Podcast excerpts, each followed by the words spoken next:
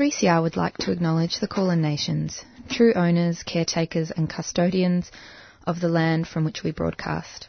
3CR pays respect to elders, past and present, of the Kulin Nation. We recognise their unceded sovereignty.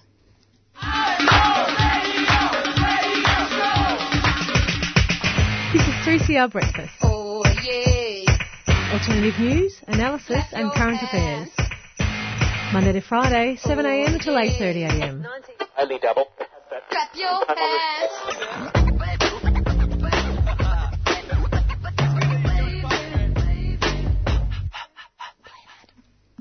Good morning. Welcome to 3CR Thursday Breakfast, 8.55am.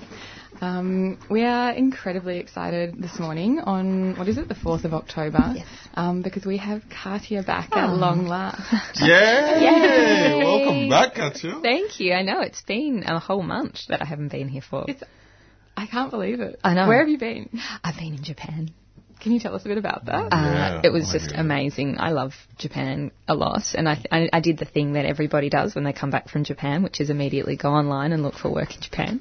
Um, so we just I just we had an amazing time. We travelled the length of the country and ended in this really beautiful place that I recommend if people ever go to Japan to visit Yakushima, which is a really beautiful island right at the bottom, the tip of Kyushu, which uh, is a national park island. It's got trees that are up to 7,000 years old and monkey and deer and you can go snorkeling and it's amazing and it was the inspiration for the film Princess Mononoke if for any Studio Ghibli ah. fans out there. Ah. And I'm a big Studio Ghibli fan so yes it's amazing. But I'm actually really excited to be back on Thursday breakfast. I missed you guys. When did you get back?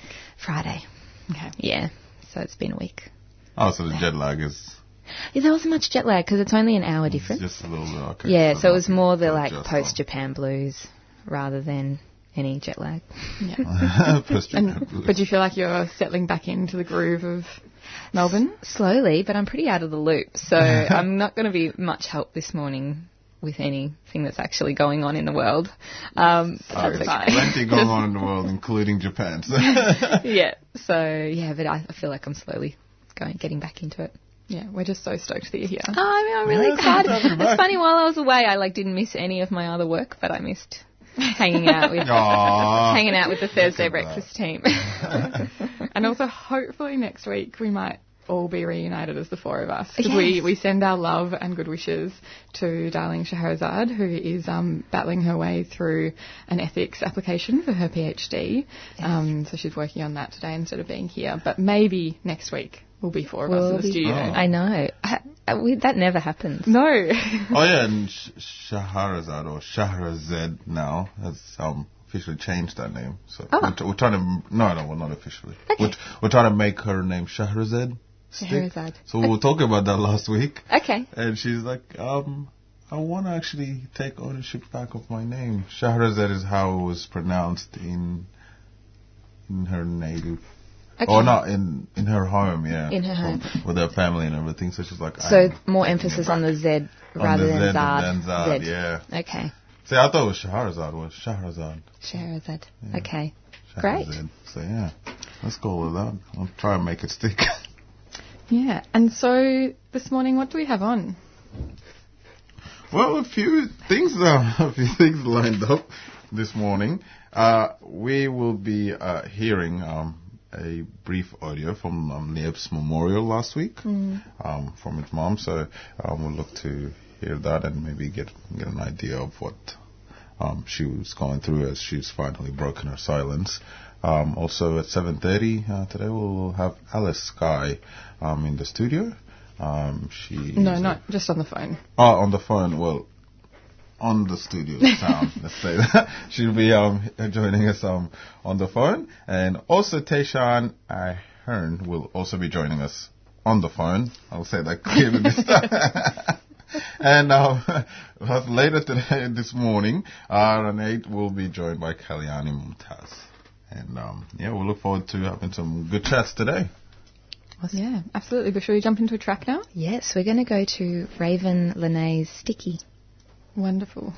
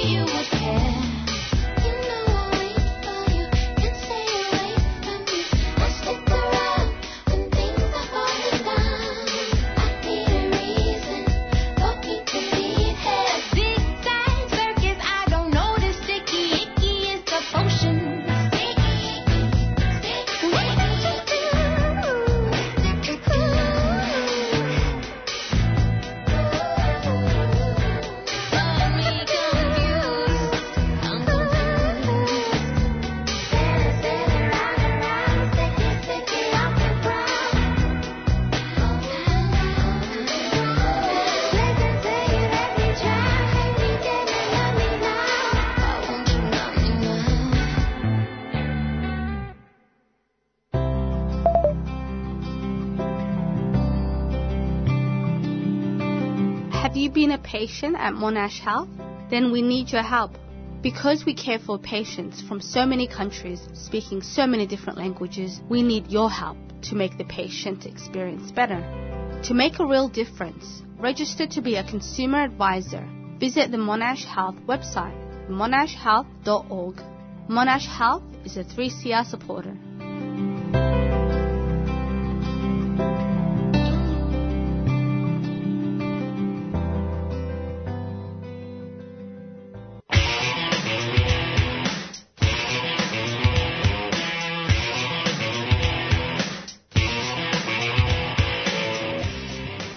The Earth's Walk This Way is back. Join us on Saturday, October 13th on a sponsored walk of Melbourne's beautiful Bayside tracks to launch our new waste and consumption campaign and take action on climate change. Together, we'll walk 15 kilometres and raise $20,000 for Friends of the Earth. We will be highlighting key issues around climate resilience, rising sea levels and plastic pollution in our oceans. Getting involved is simple. Sign up online at walkthisway.org.au Get sponsored, spread the word, and get walking. Join us as we journey through coastal communities who are most vulnerable to the impacts of climate change. We'll finish up with a community picnic in the Catani Gardens in St Kilda. Friends of the Earth is a proud supporter of 3CR.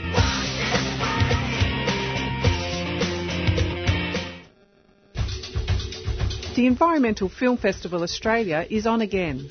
See the impact of climate change and meet heroes fighting for justice. Witness the beauty of nature and hear the sounds of our world. Meet the filmmakers and experts inspiring change and join the conversation to create a sustainable future. Face the facts, face the future, face the films. The Environmental Film Festival Australia in Melbourne from October the 11th to the 19th. Tickets at effa.org.au. A 3CR supporter.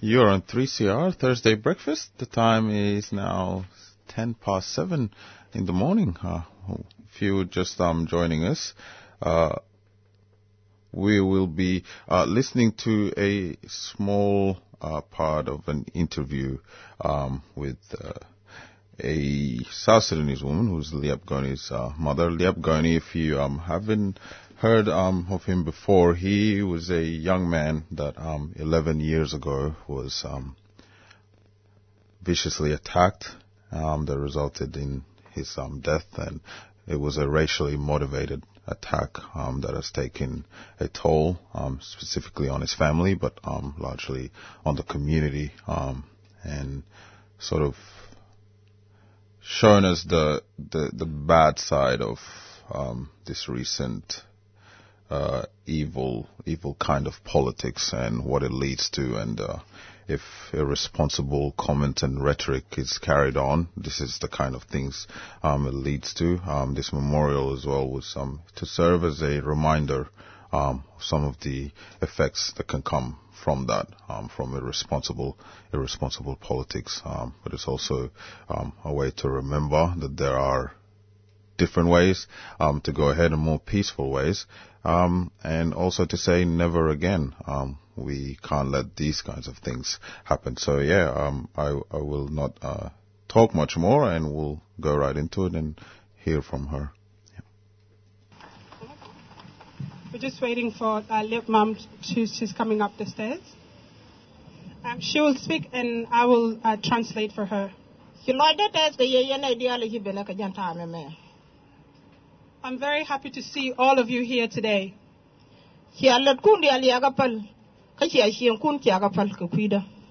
I feel as if you've all left your jobs and your homes to come and stand with me today. Thank you. Thank you, because by coming here, I feel like you've recognized my pain. Uh, an ba ga kwi liep liep me liwe tele me alat ga kwi liep an ta ja piny I'm here because of my son, Liep. When Liep died, I didn't say much because I felt as if my whole life was destroyed and I was just lying down on the ground. ko ande I would have liked then to have told you who the real Liep was. ka liep cha rom di ka cha da di Ah, I gave birth to Liep at a place where there was a lot of trouble. I also went, um, I went, also went through a difficult pregnancy. ma len mi agwa mo a jen da e ga ma ka liep One of my aunties there was the midwife who helped me give birth to Liep. ka ta ma mo me chi ga da jen wo cha teriam la jo ga At that time, she would encourage me as I went through a difficult pregnancy. mani men ma dong chu wo wa nya da la tok anye ni mor chi bi liwa ta ga je de la da mi dap ni jen ke liu ni jen. An gwa mo dabin chu liep dap ka liu Even through my difficult pregnancy, I still gave birth to Liep. an tama me che jen wi ko wo chi wo da ya dak ta gwan ga se jen ah ka do ke nei chu ne bin chu ne bin ga I left my country because I, we were having a lot of trouble at the time. My husband was arrested and we were being harassed. me ya ben ga ro ba jis kam che ya ndi che ben jo ga ro ba jis kam I then left my country for a refugee camp. an ya ga dang rau chi ga ban wang duon ga ko ro ba jis But when I arrived at that refugee camp, another trouble befo- befell me because two of my children um, were in a house when it caught fire. Sigat kel, cha wang kwi kel. Sigat kel, cha liu duon. One of my kids was burned seriously on one side, and the other kid was killed in the fire. An me ya ben ko Australia. Cha ngai ni wo ya ka cha len, ka cha bo de cha len. When I came to Australia, I thought I'd run away from all the trouble and hunger. Chi lo da ta ke nin te kon. I was very happy here. Gat kon go dong mar, ko wo UN, cha riang mar cha nen ka kam gwa ye te tin ga gat. Chu gat ko nung, chu ga jan Tasmania. My family first settled in Tasmania. An tama me ya riap, me ya ban jak, cha le ban jak no wun mu bum bum. When I found Liep here, who had arrived with my mom earlier, I found him he was a strong kid. Le ba ne lora. Cha je ko Australia te ke bini.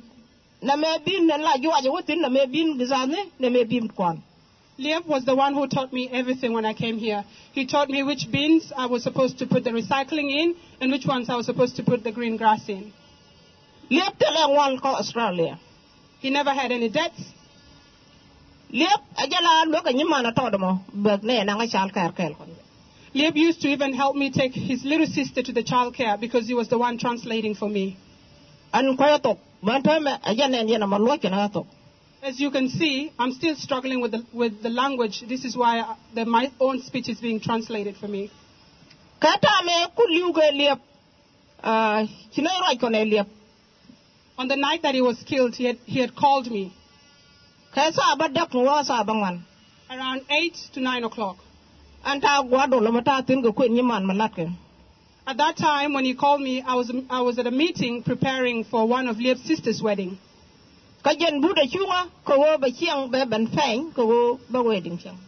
And when I was at that meeting, um, was had gone out to go and buy paint to come and paint the house in preparation for the weddings and the guests to arrive. He wanted to do everything in a hurry because at that time he had also got a job um, to go and start working full time in Colac. Liep ajana da gor chiang ko wo ga da ne ta cha ngai go ro de tu da nyen ko ko lo. Liep wanted to work because he said he wanted to buy me a home. Liep had always seen me suffer, and so to make me happy was one of the things he wanted to do. Ka gwa ta da mo e eh, ba ga. Shwa liep jak ala oh. tele liep ka ka train station. When I got to the train station to pick him up, he wasn't there. Ka shi gan man lende. Muri de she shol bo she ben ka train station cha banang gure. Also, sadly, one of his, he had called one of his cousins, but when one of his cousins arrived there, he didn't find Liep, but only found his brother and took his brother away. Ka jan ka me go ro liep ka chaben ka train station ko ba ga kuje me kwala be rai gwa me. Ajan gwa de ku ga da wo ga mi liwe ka tare train ka ta ka train station. Um, it's disturbing to me to think that maybe at the time when I went to the train station and I was looking around for Liep, that it was the time that he was at the same time being beaten and being attacked. mana oni choba chang? Chwa da mana tot chwa je chang. Chwa mam de jimo yo kwan che je ka lebe jane chwa leb goro we we ko la ani chwa ka hanti house When I got home, um, since I didn't find Liep, I drove back home. And I got home, I found his little brother was cooking and he offered me food. And I asked him, where is Liep? He said, I think he might have gone to one of our auntie's places. akane to ga wa chwa yo daga Even be, as we were talking, I got a phone call. Lep te pen ka Carnival Park station kata poinde te ga riam ka chi an bele I was told on the phone that Liep has been found at Noble Park. He was covered in blood and the ambulance had been called. Again, forum tur ne ro ba ga ril to ba We, we both ran to the, um, to the door, my son and I. ah chaka nga ja train station chaka lep jak kap ga ja an belen ngut choke kan ga no When I got there, I found that Liep was being um, put into the ambulance, but his whole body had not uh, gone through, so his legs were still hanging out. ka chu ne choke chu ne chu ne choke chu ne ga tot So both my son and I ran and tried and grabbed him by the legs.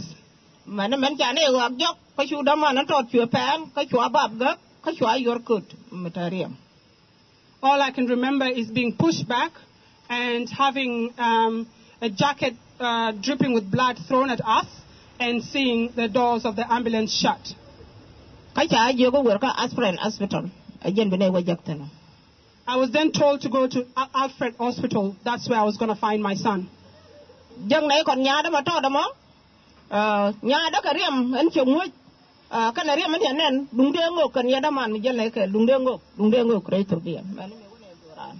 When I arrived there, I was with my little daughter, and as she saw Liep and saw all the blood, she started vomiting and vomiting, and so was her cousin.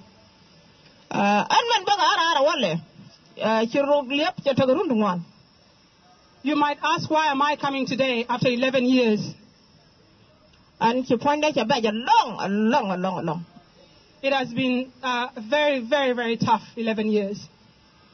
ah an an zamana maka liu aku ka na ga o ce chok garun bangwan le no an kon police ka emergency Because of Liep killing, my life was destroyed. I felt like I was spending all my time um, either with the police or with the emergency.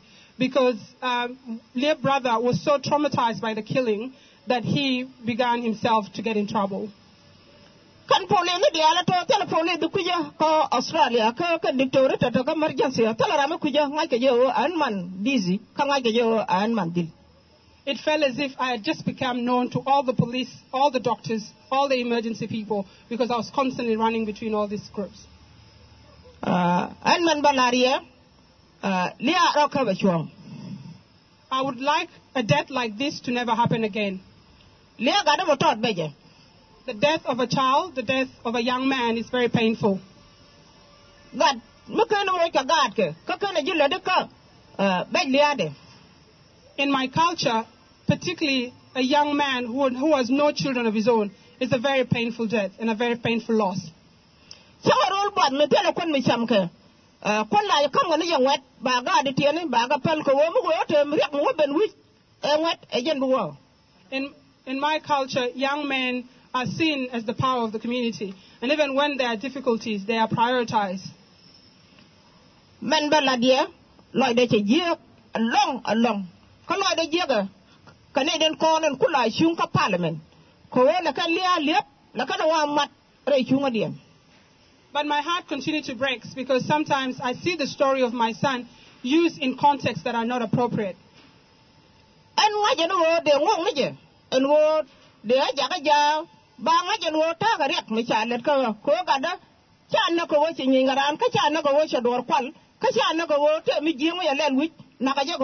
wo I was shocked because I expected an opposite reaction. My son was not killed because he fought someone. My son was not killed because he did something wrong. My son was killed because of the color of his skin. So I expected a different reaction to some to how Liep was treated. kuma me no go ba UN no wi kana community no go go ba ba refugees ni ba ko wi ah do ga chon kel ka aramin na ga ko go abila I thought that the government and people would stand with me because of the manner in which my son was killed. an chene nyok chene nok an go ba gan mo ba nyok me na I hope that what happened to Liep never happened to another young man again. Kana mo ba tuong no ka parliament. Ala ne den ko no kula kuma akan bi ga jego an wo ne de shara to no ga ka reason. Ko wo chi wai den sadak. But I feel that for that to happen, for that change to happen, it would require even members of parliament to change the way they talk. chora ga ko la no mo. Ga ngen kun la ti jek tat ka dor kun. Lakin aka chanak ko wo ka ga di no ga gwa mi chi widen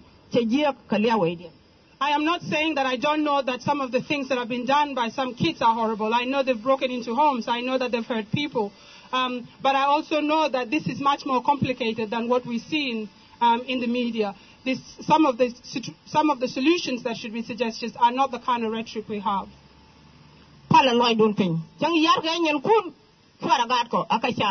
ko ko ka be ga ku doru la di woni wo dong no ni gat mi I would like to ask for patience, particularly from the rest of the community who feels that maybe we were brought here and some of us haven't done the right thing, that it's going to be a matter of time before some of us uh, catch up. chi loy de te ko go chi am ko no bi am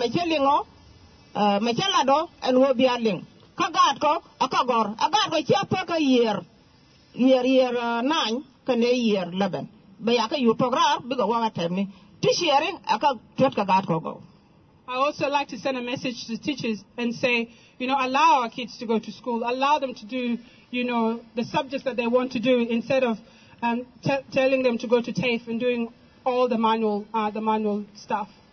community a ja gat ko ka ja wo ke. Bili ki wo ka dul goro ko bi mane kien bi kan ka le and support uh, support our community to provide more education facilities for our young people. an a jan ba loj da se je ka jan ka thank you go chi an wi mi go mi go ja ka kara be ka nyora re dul mo ka dole mo tele ja wida no ga re dul mo tare jwany For all this, even though my heart break, I am still very grateful to live in this beautiful country, to live in a house that has electricity, to live in a space that is safe. Ah thank you. Dwal ko ko kono kono ah kuje ngai ne lakin jele gat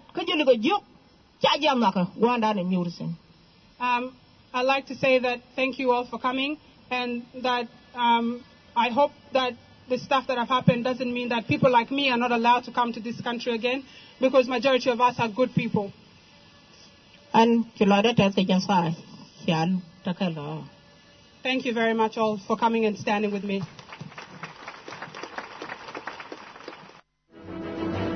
From every corner of the land, womankind arise! Women on the Line, a current affairs program devoted to women's voices, covering a diversity of women's interests and hearing women's perspectives on current affairs. Rights, militantly, never you fear! Erosion of human rights leads directly and inevitably to erosion of human security. We do not accept the denial of our rights because the right to have a say over our country is our life. Women on the Line.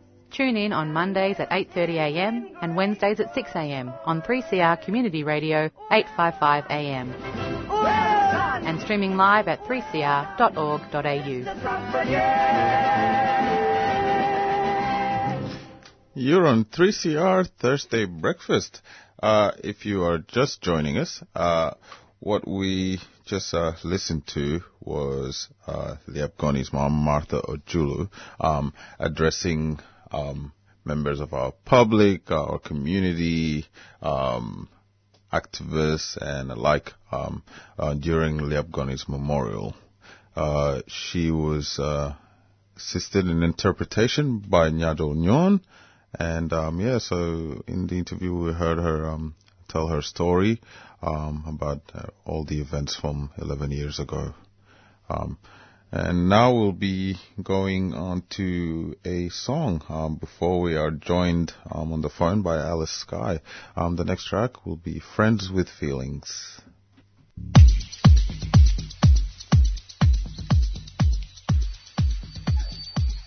Guatemala. I'm Black Betty, and you can join me for Black Noise Radio each Thursday from 2 to 3 p.m. Join me each week as I serve you up a deadly fine offering of all things black as we explore Black Australia and everything fabulous it has on the offer. We'll check out and see what's making black news locally and from right around Australia. And we'll explore all things Aboriginal and Torres Strait Islander and the deadly solid culture and people with a look at community news, views, music, culture, and the arts. Hope you can join me for Black Noise Radio featuring black news, views, current affairs, music, culture and the arts from an Aboriginal woman's perspective. That's me, Black Betty. I'll see you Thursdays at 2.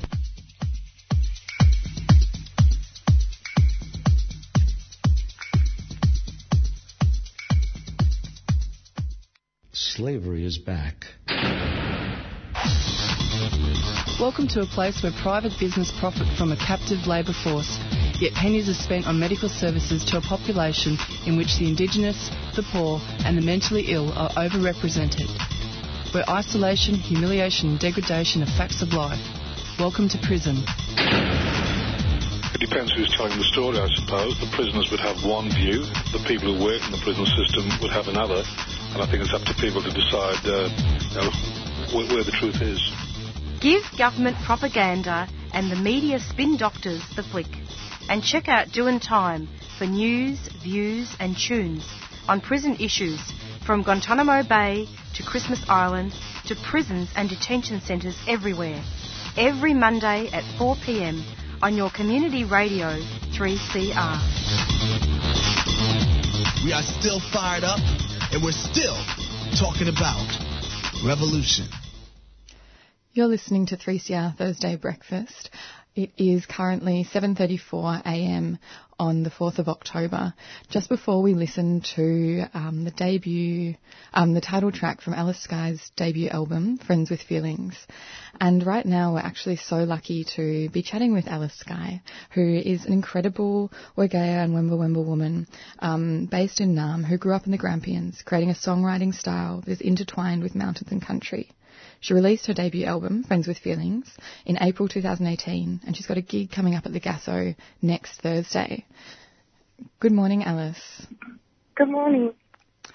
I was wondering if we could just start this morning by talking about what led you to create your very first album um, in April this year, because it's such yeah, it's such an incredible compilation of songs.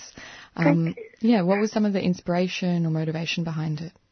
Um, so I wrote the, I wrote the songs, um, sort of between the age of 17 and 20, so during a time when I was still living in Horsham, and then I moved to Melbourne to study, and, um, didn't do too well at that, and was just sort of trying to find my way around things as you do as a young person or as a person. um, so that was, yeah, that was a lot of the motivation behind the songs was just me being very, very confused. mm. And how has it felt since releasing it in the couple of months? Um, yeah, since you brought that out. Um, it's been really nice. Um, I think because it was the first time I've done anything like this, I didn't know what the process was like, and sometimes there is a lot of waiting involved, and I found that really hard. But um, it's really nice um, being able to let go of songs and let them be interpreted by other people and not just yourself. Um, that's been really nice. Just they sort of get a new meaning instead of just the ones that you you apply to them. Yeah, absolutely. Um, like I, I first studied fine art um, myself, and I remember that feeling of you know when you create a work Um, and once you actually put it out there, you do have to, you know, let go and like you, you no longer have control, I guess, of what other people read into it or what they make of it.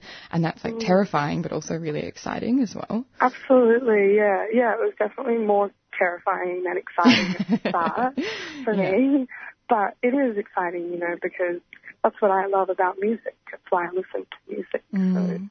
It's nice that other people can do that with mine if they want to. Yeah, absolutely. Um, and on because yeah, just before we we were listening to Friends with Feelings, um, and in that song there's this line um, about emotions being colours, and I've often thought about that and like where yeah where that's come from or um, yeah what you were thinking of when you were writing that. Could you give us yeah is there any sort of backstory to that? Um, yeah, I mean, I just, I have a lot of feelings, obviously. um, and someone I know, I was talking to somebody because quite often after I play a show, people, well, not anymore really, but when I first started, sometimes people would come up to me and say, like, oh, your songs are so sad, like, why don't you write an upbeat song? And it used to make me feel really bad, and I was telling somebody about that, and we were just talking about how you know, it's actually nice to have all of the different kinds of feelings, and all you can think of them as colours instead of just as the feelings to make them seem less scary if you want to. And I thought that was really nice. And I just started to think about like what I would label the songs as colours and as feelings. Mm. Yeah, I feel like I do a very similar thing, and and I find it really interesting because it's like this the way that listening and seeing sort of become intertwined, like listening and seeing and feeling across the album sort of all slip into one another or something. I really like that. Mm, yeah. Um, and another thing that for me really jumps out about the album is the importance of, I guess, of friends and also of sisters or, you know, friends that are sisters and sisters that are friends. Um, Is that, yeah, am I on the money there or, um, Uh, it was a conscious decision. Um, I, I mean, yeah, I don't know. I spend a lot of time in my own head when I'm writing songs, so I like sounds sad, but I'm not really. I don't know. I find it hard to sort of think about other things when I'm doing that. But I love that that's what you're getting because uh, sisters are a huge part of my life, and like women in general are a huge, huge part of my life. So it's nice that even inadvertently that happened.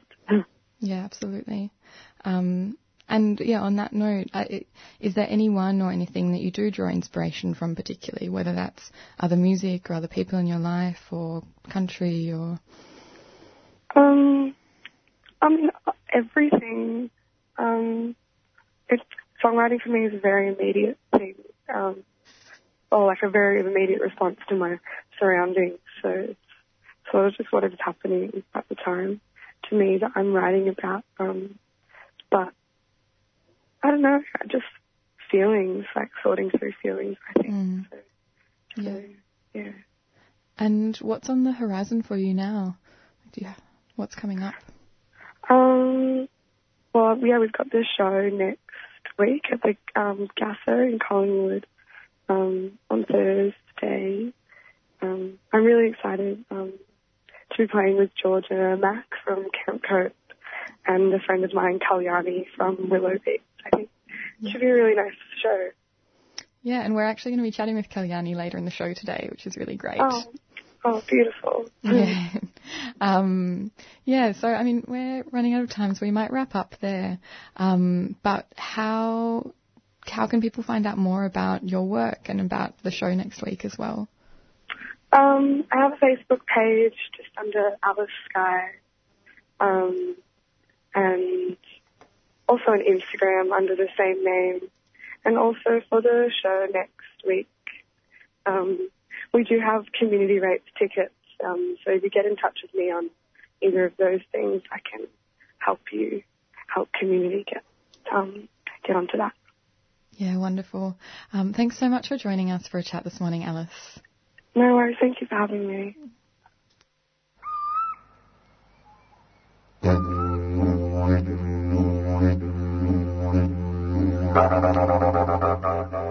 Tune in to Billabong Beats Tuesdays at 11am with me, Gavin Moore, giving a voice to both Western Kulin and Kulin First Nations peoples.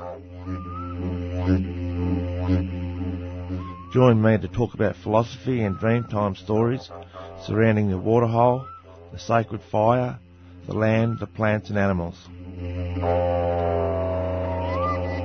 Billabong Beats, 11am Tuesdays on 3CR.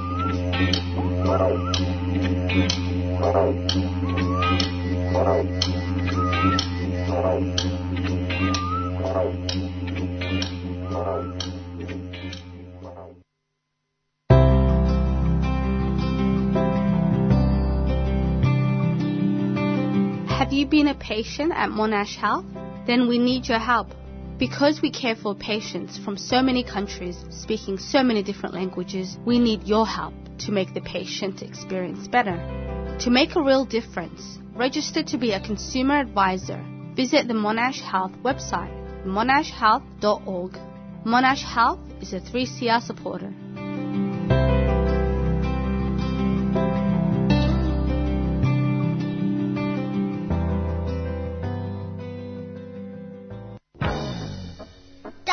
Dinosaur Prize Surprise! It's a show about kid stuff. What sort of kid stuff? All sorts of kid stuff. I'm Carl Panuzzo, And I'm Daniel Salvatore Christopher Larkins Panuzzo. and we are Playing the platters that matter. spinning the discs with a twist. Talking the job that will keep you alive. To, To make, make sure, sure you really exist. Every Thursday, From 3.30 till 4, right here on 3CR. 8.55 on your AM dial. We have giveaways and question time. It'll need you to SMS your favourite line. So tune in to find out what's going on in our world. On Dinosaur Prize Surprise. Surprise.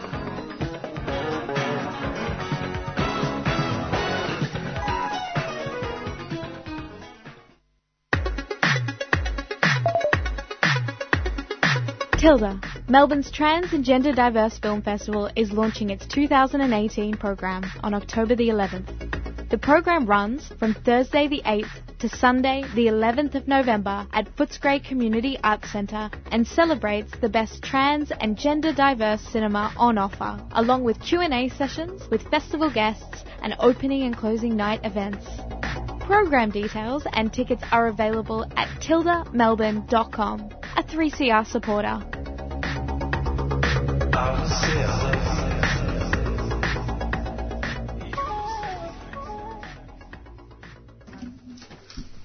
You're on 3CR 855 AM. It's just on 7:49 and we heard from Willow Beats Be Kind to Yourself and we'll be speaking to Kalyani uh, later in the show today who's from Willow Beats.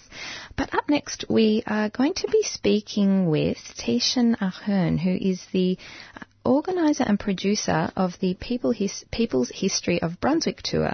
Uh, that'll be launched by Moreland City Libraries next week, and they're two self-guided audio tours of Radical Brunswick. Welcome, Tishan. Thank you. Good morning. Good morning. So, what exactly are these self-guided tours that are going to be launching next week? Yeah, so I've been collaborating with uh, historians Ian McIntyre, uh, which some listeners might be familiar with here on 3CR, and Melinda Barry. And look, they've produced these two walk-in tours of radical Brunswick during the Depression. So basically, what we're doing is we're launching these two tours next Tuesday uh, at Brunswick Library. So next Tuesday the 9th at Brunswick Library. And um, w- uh, what they are is these walking tours. People can walk the streets of Brunswick and kind of immerse themselves in the radical history of Brunswick during the Depression. They can follow in the footsteps of Noel Counihan and Shorty Petullo and the free speech fight. Uh, hear about Noel Counihan locking himself in a cage to address a crowd of thousands on Sydney Road. Shorty Patullo jumping atop a streetcar to evade arrest from the police. Uh, unemployed workers storming the Brunswick Town Hall to demand that the council provides relief, and all sorts of other amazing stories of, you know, social struggle and activism during the Depression. It sounds amazing. So, and I, I love things like this because Melbourne is such a vibrant place in terms of its long history of activism and um, radical free speech and action. So it's really exciting that uh, people can actually engage with some of these uh, histories. I think so. I think there's, look, one of the most exciting things about this project is like I'm a bit of a history nerd and I, I love, you know, histories of, of struggle and also of, um, of struggle when, when we win. You yeah. know, so on Ian McIntyre's tour, it's called Lock Out the Landlords, uh, which is a great name. You know, you can walk around the streets of Brunswick and hear, uh, you know, visit a house where, um, hundreds of people from the local anti-eviction committee, uh, defended a family from getting evicted and they ended up beating up a bailiff and sending him packing. Um, so these are really, really material things. If we're thinking the early 1930s, so the Great Depression has happened, there's huge poverty that we really sort of, most of us today can't really imagine. Mm. And this is about working class people um, working together in solidarity for, you know, for each other um, and to, you know, fight for their most basic needs. And to give you a bit of an idea about how this tour is actually going to work, yeah. it's using a app, a smartphone app, which anyone can download. In fact, you can download it right now if you're listening. The app's called Echoes. That's E-C-H-O-E-S, and you can find Echoes on the Apple App Store or mm-hmm. the Google Play Store. You download e- Echoes, and then you can download these people's history of Brunswick tours. Um, and you can walk the streets of Brunswick and do these tours anytime, or you can even be an armchair tourist yeah. and um, and download these tours and listen to the audio from home. Uh-huh. Um, so launching next Tuesday the 9th uh, at Brunswick Library, yep. 7.30 in the evening. We're going to have a panel discussion with historians Ian and Melinda, who are our tour guides. Yes. Uh, and a bit of a Q&A and um, hear all about how you can embark on these tours. Amazing. How long do the tours go for? Each tour has um, six locations, mm-hmm. um, and they're all around sort of really central Brunswick. Starting, um, one of them starts at Brunswick Town Hall, and the other one starts just down on Barkly Street. Um, so look, you know, you can kind of take uh, as long as you like wandering the streets. Each spot. Um, the audio goes for about three minutes in each location, so um, which is kind of you know I think just enough time to to hear some really interesting sort of bits of history, and then you get to keep walking on to the next spot. Mm-hmm. And the app Echoes gives you a map, so you can see where you are, where the next uh, location is on the tour, and then and then you play the audio through the app. Yeah, it's actually nice. They're just short little snippets. So if you, I guess, if you're sort of in Brunswick, even on the weekend, going out for bre- breakfast or something, and then you can quickly do a little three-minute tour and find out some totally. amazing yeah, history. or you might just find that there's a there's a spot of radical history just next to where you're having your breakfast. That's amazing. How did you get involved in this, Tishan? Uh, so I've been producing this for Moreland Libraries um, who are hosting the tours and, uh, and where the event is happening uh, this Tuesday at Brunswick Library. So I guess it's sort of a part of the work that libraries do in highlighting local history. Um, but what I was really interested in was I think local history sometimes can be a bit of a dull thing, but I don't think it has to be. And I think what I sort of really wanted to highlight with this is just how interesting history can be. And, um, you know, history isn't made by kings and politicians and even city mayors. It's made by us. And, um, you know, Ian and Melinda um, have both done a lot of research in creating these tours, and I, they they had already developed these tours, and I thought, what would be a great way to highlight this work that they've done is um, is put it in this sort of interactive format of, of the app.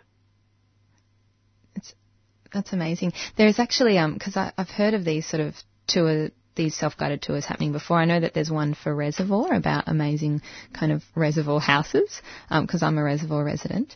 Oh, right. Yeah, yeah. and I, I wish I could remember the name of it now, but some like long-term reservoir residents got together and made this interactive map in a similar way where you walk through the streets and you um, spot out you know, a house that has, you know, amazing lion heads on the gate and things like that. So it's a really great way to engage the public in kind of local histories in an interactive way using technology. Yeah, totally. Uh, well, thank you so much for speaking with us today. Just before you go, so it's uh, it's next Tuesday. So can you give our listeners some information about how they can um, come down to the panel discussion? Yeah, so we'll be launching it next Tuesday, uh, the 9th of October at Brunswick Library. Brunswick Library is on the corner of Sydney Road and Dawson Street. If you know where the Brunswick Baths is, it's kind of diagonally opposite to that. So it's 7.30 in the evening next Tuesday at Brunswick Library. Come along, it's free. Um, we'll be having a chat with Ian and Melinda. You can ask your own questions, um, ask questions about the history, about the process of doing the research. And uh, yeah, it should be a really fun night. And do people need to register for the event or can they just come along? Yeah, look, you can do either really. You can register online through Eventbrite if you search for People's History of Brunswick, or you can just come along on the night and we'd love to see you there. Fantastic. And so people can download that through, so they download Echoes and then they can access People's History of Brunswick. That's right, yeah. So download the Echoes app for your smartphone or tablet. And um, you could get going on the, the walk today, even if you wanted. But those walks will be up um, so that, look, for the next uh, few weeks, you'll be able to access those. Um, yeah. Fantastic. Thank you so much for joining us today, Tishan. Yeah, thanks for having me.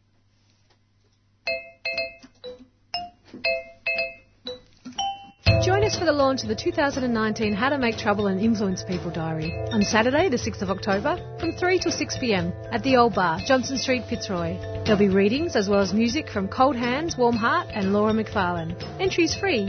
Proceeds from the diary sales and 20% of the afternoon's bar takings will be donated to 3CR and the Rainforest Information Centre. So come read, drink, and be merry. How to Make Trouble and Influence People diary launch. The Old Bar, Saturday, 6th of October, 3 to 6 pm. See you there. A 3CR supporter.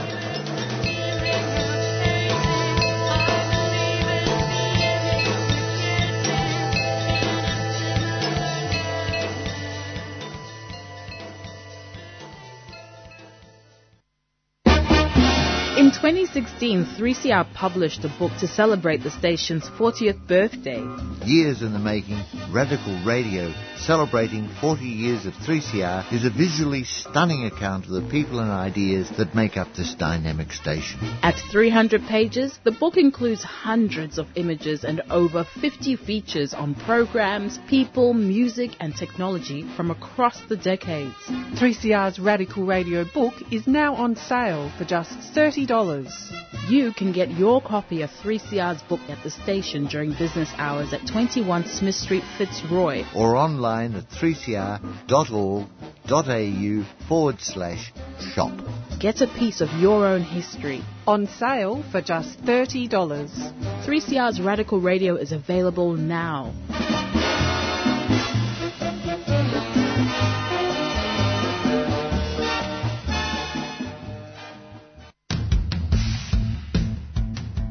The Indigenous Social Justice Association Melbourne is continuing its Stop Failing Our Kids campaign until this year's Victorian state election.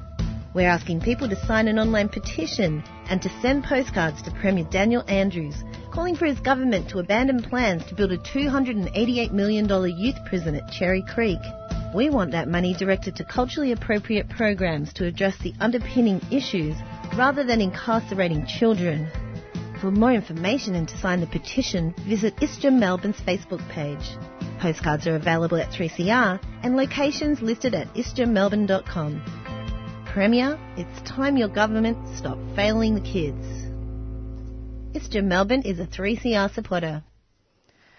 You're on 3CR Thursday Breakfast with me, Em, Katia, and Apetch. Um, it's now slap bang on 8 o'clock, and we're going to jump into an interview with Kalyani Mumtaz. Um, and we listened to a track um, just before by Willow Beats, and Kalyani was one half of Willow Beats. Um, and now, yeah, and so she is a Pumara woman and one half of electronic duo Willow Beats, um, who will be performing along Alice Skye, who we talked with earlier this morning at the Gaso next Thursday. So, good morning, Kalyani. Good morning. Hello. How are you going today? Yeah, I'm really well. How about you? Yeah, pretty well. Um, so yeah, as I mentioned, we were really lucky to chat with Alice earlier this morning. Um, so we have a real Oh, sort of like power team um, lined up. Yeah. I was wanting to start though. Could you just give us a bit of an overview of yeah of your work over the past few years? Ah, um, where to start? So, yeah, as you mentioned, I um, kind of began playing music in a professional sense with um, an electronic group called Willow Beats. And we started when I was about 14, so um, did that for about seven years. But um, yeah, recently, like this year, we played our last shows together which was really amazing. Um, and yeah, it was really nice to kind of close that part of my process. Um, but I've also released a single um, with another project called Kalyani and Isha. Um, it's a bit more like soft and gentle and very ballad driven. Mm-hmm. Um, and I've also just kind of been performing randomly, like just here and there um, as a solo musician because a lot of the songs I wrote for Willow Beats, though they became these massive, like pop monsters, a lot of them began as, yeah, very much like piano, Mm-hmm. soft piano ballads. So it's been really nice to kind of, yeah, share that part of Willow Beats with everyone. Yeah, I hadn't realised you'd been doing it since you were 14. That's such a long time. Yeah. Yeah, wow. Very massive chunk of my life. What's it? I guess, uh, yeah. In in a way, I guess you've sort of almost grown up on stage in that sense, or you know, through Willow Beats. Obviously, so many changes have taken place. Yeah. Um, yeah, and coming out of that now and looking to what's next, how does yeah how how do you sort of even create space to yeah, reflect on all those changes or what you've learnt along the way? Yeah, that's a good question. Um, it's been really interesting because I think to do a um, project kind of of that magnitude, you have to have like a really big dream propelling you forward. Otherwise, it's just too hard because to work that hard, like as hard as we worked, you, yeah, you really have to be working towards a goal, um, which we hit in many ways, but kind of the overall dream of this being a forever thing, it's almost like a like the end of a relationship. Um, so you kind of have to stop and like kind of turn to the the side, like turn a few degrees and refocus. So this year's well hasn't been a year yet, but yeah, these kind of past few months have been very much that, just kind of rewiring all the things that I thought and what I really want and what's in, what's important and who's important and Mm. yeah, so it's a massive process. Yeah, of course. And I believe that you you also you you're, you're not. I mean, you're obviously so heavily engaged in in the music industry, but you also do work in other areas as well. Because I think you were involved in some art and curating during NAIDOC this year. Yeah. Can you tell us a bit more about that? Yeah, so I think stepping off the stage has been a really lovely thing and um, stepping behind others. So, yeah, curating has been a really great way to kind of support other people, like especially mob and kind of do behind the scenes work, which has felt really nice. Um, so I'm part of an art collective, um, a black art collective called This Mob, um, which was founded by Kate Ten Buuren, and we do quite a lot of things together. We've run workshops and yeah, curated exhibitions, but a lot of it is just about building spaces um, for mob to come together and relax and um, just celebrate one another. Mm. And is this does this mob have any um, projects on the horizon? Well, we are running a series of workshops at the moment at Signal. Um, they are for um, Mob. So there was a makeup workshop with um, Rosie Kalina, who's like a really deadly makeup artist, and I did a live drawing workshop. Um, so yeah, we got to practice our drawing skills, and I think there's one more coming up, which is a collage work workshop at Signal. So that's for Mob only. Um, if you look up this Mob on Insta, you can get updates. Yeah, awesome. Yeah. And how do you feel about, I guess, the um, the resonance or the overlaps or the differences between art making and music making? Um, I think it's all very much one and the same, especially if you're as involved as I am with the music. So, yeah, there's no part of it that I leave kind of unturned. And then together with the actual music, like all of the music videos and all the visual aspects, like the album art, like that was all coming from us. So, kind of been a very three dimensional thing. Mm. Um, yeah. yeah. But it's very different going from being in a studio all day, every day to then like working with people and working with artists. And it's been a lot more collaborative. Like Willow Beats was very collaborative, so it was just me and Narayan. So there's a lot more now. Mm. Just different, yeah. Yeah, and, and across all those forms of creative practice, um, who who or what do you draw influence from? Hmm. Well, it's been challenging actually because I recently moved here from the country, well, here meaning Nuttam, Melbourne, from northern New South Wales, um, Bundjalung country, and I live in a old wooden house, like kind of in the forest, and my inspiration then was very much that, like silence and nature and kind of adding something to silence, which I've been talking to my partner a bit about recently. Um, and that has been such a massive shift moving to the city. Like, um, yeah, we talk about how like there's so many noises. Sometimes you just don't want to add any more. but I think that's why my practice has kind of moved more towards the people and collaboration. Um, yeah, so it's very much inspired by just like love for my culture and also love for my friends. Um, yeah. Yeah. And and what are you excited about at the moment? Whether that's um, things that are coming up for you or stuff that other people are involved in. Yeah, is there anything that you particularly wanted to flag that you're yeah really stoked about?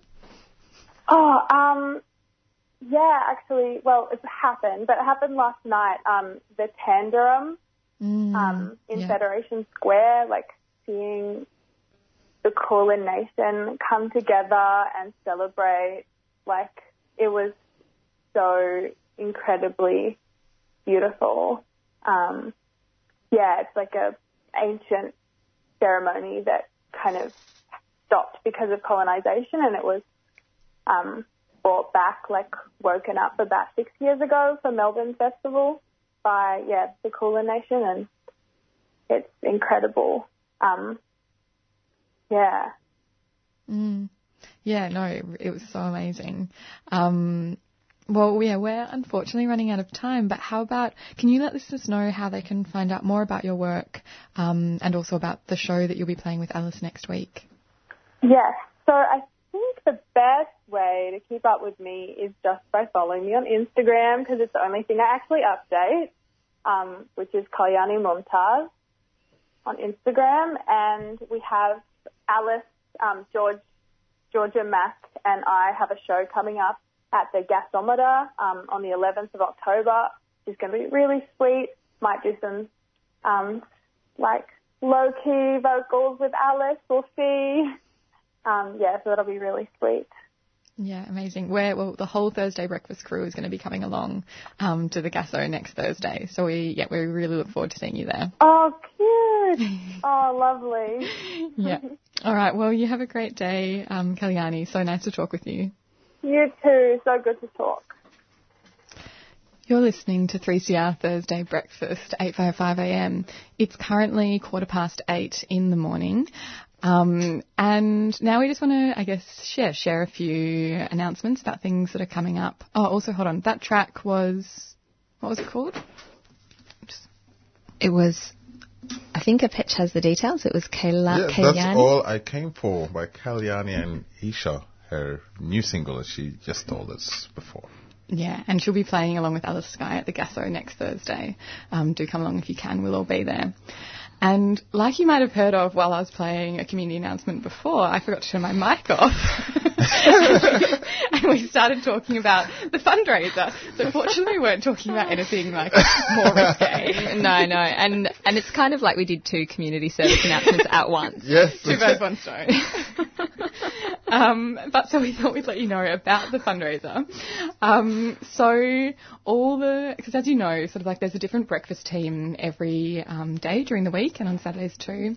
And so we're holding a movie screening event as a fundraiser um, to, I guess, try and reach our um, Radiothon targets for those shows that didn't quite reach them during the week of Radiothon. Um, so this is going to be held next, so not this Saturday, next Saturday, the 13th of October, and we're going to be screening a really amazing film called Life is Waiting, Referendum and Resistance in Western Sahara. It will be followed by a post-show live panel um, featuring Kamal Fadel from the Australian Western Sahara Association.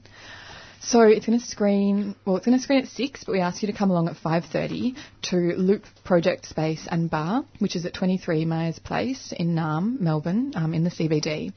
And the ticket prices are $15 waged and $5 unwaged at the door. But we would also really, really love it if you could dig into your pockets for some donations as well, because as I said, we're trying to reach our Radiothon targets. Um, so please do invite all your friends, family members, loved ones, and any other, anyone else who could be interested um, for a really great evening with all the breakfast crew. Amazing. And we have some other uh, some other community service announcements. So this Friday, the 5th of October, is uh, Done by Law's Trivia Extravaganza. So every year, Done by Law, which is a show uh, that airs on Tuesday nights at 6, uh, and it's brought to you by the community um, the Federation of Community Legal Centres. They have an annual trivia night, which is actually a lot of fun. I've been before, and and I'm part of the Done by Law team, so I should go this year as well. Uh, and there's always a limbo competition and great prizes, and it's amazing. A friend of mine last year won the limbo competition, and it was very, very impressive. um, so it starts at 6:30 p.m. at the Fitzroy Town Hall, and I, you do need to buy tickets. So if you jump online and search, go on Done by Law's Facebook page, and there should be a link. Wonderful. Um, and a few other things. So today um, at I think it's 6:30, um, there's going to be a rally in Brunswick, um, or a public meeting rather. Um, so it's been called by the Public Housing Defence Network with support from Moreland Council to inform the community about the dire consequences of the state government's public housing renewal program. Um, there'll be a bunch of pollies and other speakers, and everyone's meeting at the Brunswick Town Hall at 6:30 tonight in support of public housing. Um, and then also want to let you know about a really incredible workshop that's going to be held this Saturday at Incendium Radical Library, or IRL Info Shop as it's known. Um, which will be a prisoner letter writing workshop that is going to be run by the wonderful Annalise. Um, and yeah, I think it's taking place. It uh, kicks off at 12 and will be running to about 2:30. Um, so please, and yeah, you don't have to have um, been engaged before or know much about like writing letters to people, folks who are incarcerated. But please do come along um, if you're free. Um, and yeah, so the IRL info shop is at 28D Ashley Street, West Footscray, um, and I'll be there. So yeah, please do come along if you can. And then the last announcement we wanted to make as well is um, I think that tomorrow is a very special day. I've Ah, heard. Yeah, it's actually one of the greatest days of the year. Actually. because It it is is. a good day because it's Friday. Yeah, uh, Excuse Excuse me. Yeah, how No, good Friday is going to be and the weekend is coming. It's awesome, right? because it's Yeah. the Petch's birthday, which he only just told us about. Um, he was trying to keep it from us, Oh, but we're best, so I? excited. Yeah, happy birthday. I know we Oh, would sing thanks. happy birthday on air, but I feel like you wouldn't be very happy with us if we did Yeah, that. I don't know if our listeners would be very happy with It's not about being unhappy, but it's mm, not required. It's fine. Well, for all listeners, please do tomorrow. Just like send your birthday wishes in the direction of a pet. I'm not giving you my Twitter handle. But now for the um yeah, for, I guess for our last ten minutes, we thought we'd um I guess share some alternative news. Yeah. Um, do you want to sort of give a bit of intro of what we're going to talk about today? Yes, so um, the news coming out of the US is that uh, visas will uh, be not provided to the uh, partners um, of diplomats and foreign nationals who are doing international work in the United States um, to partners of same-sex relationships. So in the past, um, a a, diplomat that was seeking to enter the States could apply for a G4 visa for their partner um, if they were in a same sex relationship and they weren't married. Um, and now, if you're not married and you're in a same sex relationship, you won't be granted that visa.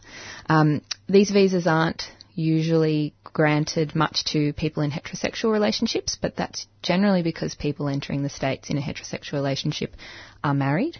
Um, so it's focusing, I mean, it's an extra level of marginalisation upon people who um, don't have access to, um, I guess, same-sex marriage laws in their own country because these are generally people that are applying for visas that are coming from countries that don't have same-sex marriage. Because am I Um, right that only a very small number of the UN member states do Yeah, same-sex marriage? it is a really small number, and it's actually only a really small number of families and couples that are entering into the states that will be affected. Um, but we were talking about this earlier in the morning, just between us, and we were talking about um, marriage as an institution. Em, you were saying some really interesting things about that. Yeah, because I guess when I like when I first heard about this, you know, obviously it's so blatantly discriminatory Mm. um, and like really homophobic policy. Um, but also beyond that, I guess it, I, I feel like it really asks us to um, look at the institution of marriage and how support for marriage equality is, I guess, more complicated than it can seem at face value. Um, because what this really shows is like how, how that can be used as a tool to also further, um, you know, I guess shore up access to to certain, you know, legal privileges, to nationalism, to national identity, um, and that it it really disadvantages all those LGBTIQ folk who either don't have access to marriage, who don't want access to marriage, um, who are opposed to marriage um, for whatever reasons, um, but that marriage marriage equality is used as a leverage um, to, I guess, yeah, reinforce what, you know, white, middle class, nationalist values and ideals. Mm. Um, and here in this instance is, is now being used as a gatekeeper to, um, to being able to stay in the US, essentially. Yeah, it's it's so layered in its um, prejudice. In that, yeah, as you said, it's like on face value, we look at this and we say this is abhorrent because it's just um, further marginalisation of communities that are already marginalised. But then, as you said, it's this uh, extra layer of if you enter into an institution such as marriage, you're granted further rights, um, and it forces people. So, I mean, couples diplomats and foreign nationals in same-sex relationships can gain entry into the states if they marry. Um, some people don't have access to that in their home countries. It's not an option. Um, or you should not have to do it if you don't want to. Yeah, you sh- shouldn't have to.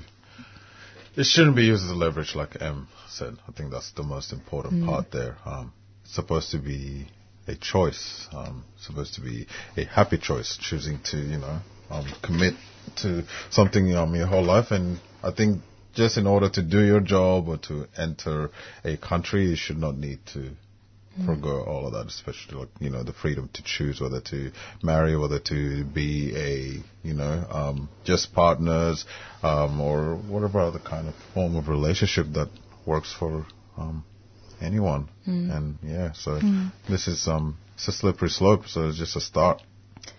Yeah, and also the way I guess it's, you know, I guess we could also call it a really racist and Islamophobic policy, even though, you know, again, at face value, it doesn't seem to be that. But it's important to look at it as being discriminatory in a really intersectional Mm. way, um, because, um, you know, it, it, it is again denying um, access to, yeah, living in the states um, to.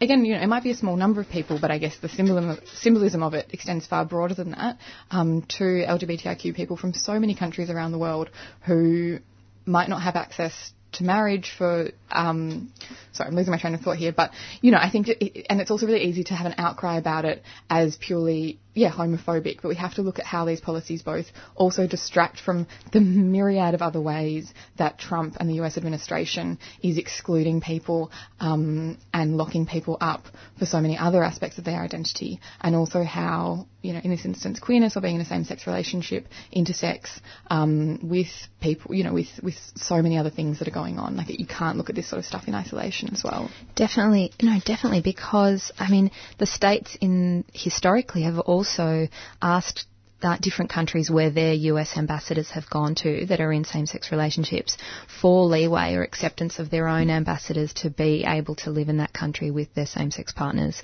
So it's okay for the state. I mean, and that's under different administrations. That wasn't under Trump. That was, I think, under Obama. So it's okay for the states to ask countries to allow people in, but they're not allowing other people in, and so definitely it definitely intersects with race as well and ethnicity.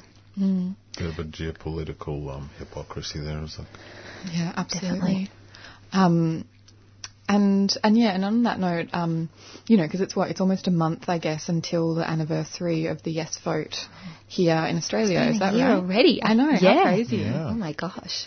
Um, and I know one thing that I would be really keen to do. I haven't really spoken about this with my team. This is live to air. This- we're workshopping on air. um, but hopefully um, on Thursday breakfast, um, we'd really love to do some sort of you know panel discussion, looking at you know where are we now one year on from the yes vote. Yeah. Um, and again, I guess like we've been talking about this morning, the importance of unpacking that beyond face value. That sure it might seem to be a win for marriage equality, but equality for whom um, and on whose terms. Mm, definitely. Yep. I'm in. I'm in for that. Great. you heard it live. I'm really for that. Just to point point at these politicians the the amount of work they made us go through for a yes vote when they could have just literally kind of just put Yeah, and the through. amount of harm. And, yeah, like the fact that you had to put that all to a vote. That's a it's unfortunate. Mm. Yeah, it should have just been something as simple as saying, yeah, this is logical and it's also the right thing. It's fair. Let's get on with it. But instead, they wasted all this time to distract us from other more important things that people should be, you know, worried about. This one here, um, it should be a given that, you know, people should be free. But, um, yeah, there's more to come. See, you already have an idea what should be on that Yeah. panel. Um, we'll be talking. yeah, that's a nice place to end our show, isn't it? It's a. What did you say? It's, it should be a given that people should be free. Go Yes, a pitch. Day before your birthday, just coming up with beautiful one-liners. Um, well, yeah, maybe if we'll wrap up now. Um, thanks so much for tuning in this morning on the 4th of October. Um, we had a really, actually really great chilled show. Yeah, um, lovely. With some lovely chats with both, yeah, the amazing musicians, Alice Skye and also Kalyani Mumtaz, who are going to be playing at the Gaso next Thursday, um, as well as with with Tishan Ahern from uh, that produce helped produce the People's History of Brunswick tours, um, available online. Which was such a great, funny chat, uh, like about how you know you can have your radical radio and eat your smashed avo in Brunswick too. Yeah, that's perfect. Three minute journey, I'm and then so you can stop off and get a decaf short, whatever.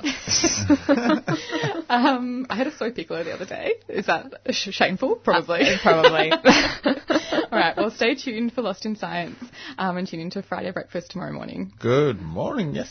Yeah. 3CR relies on the support of ethical organisations to keep our vital community of voices on air.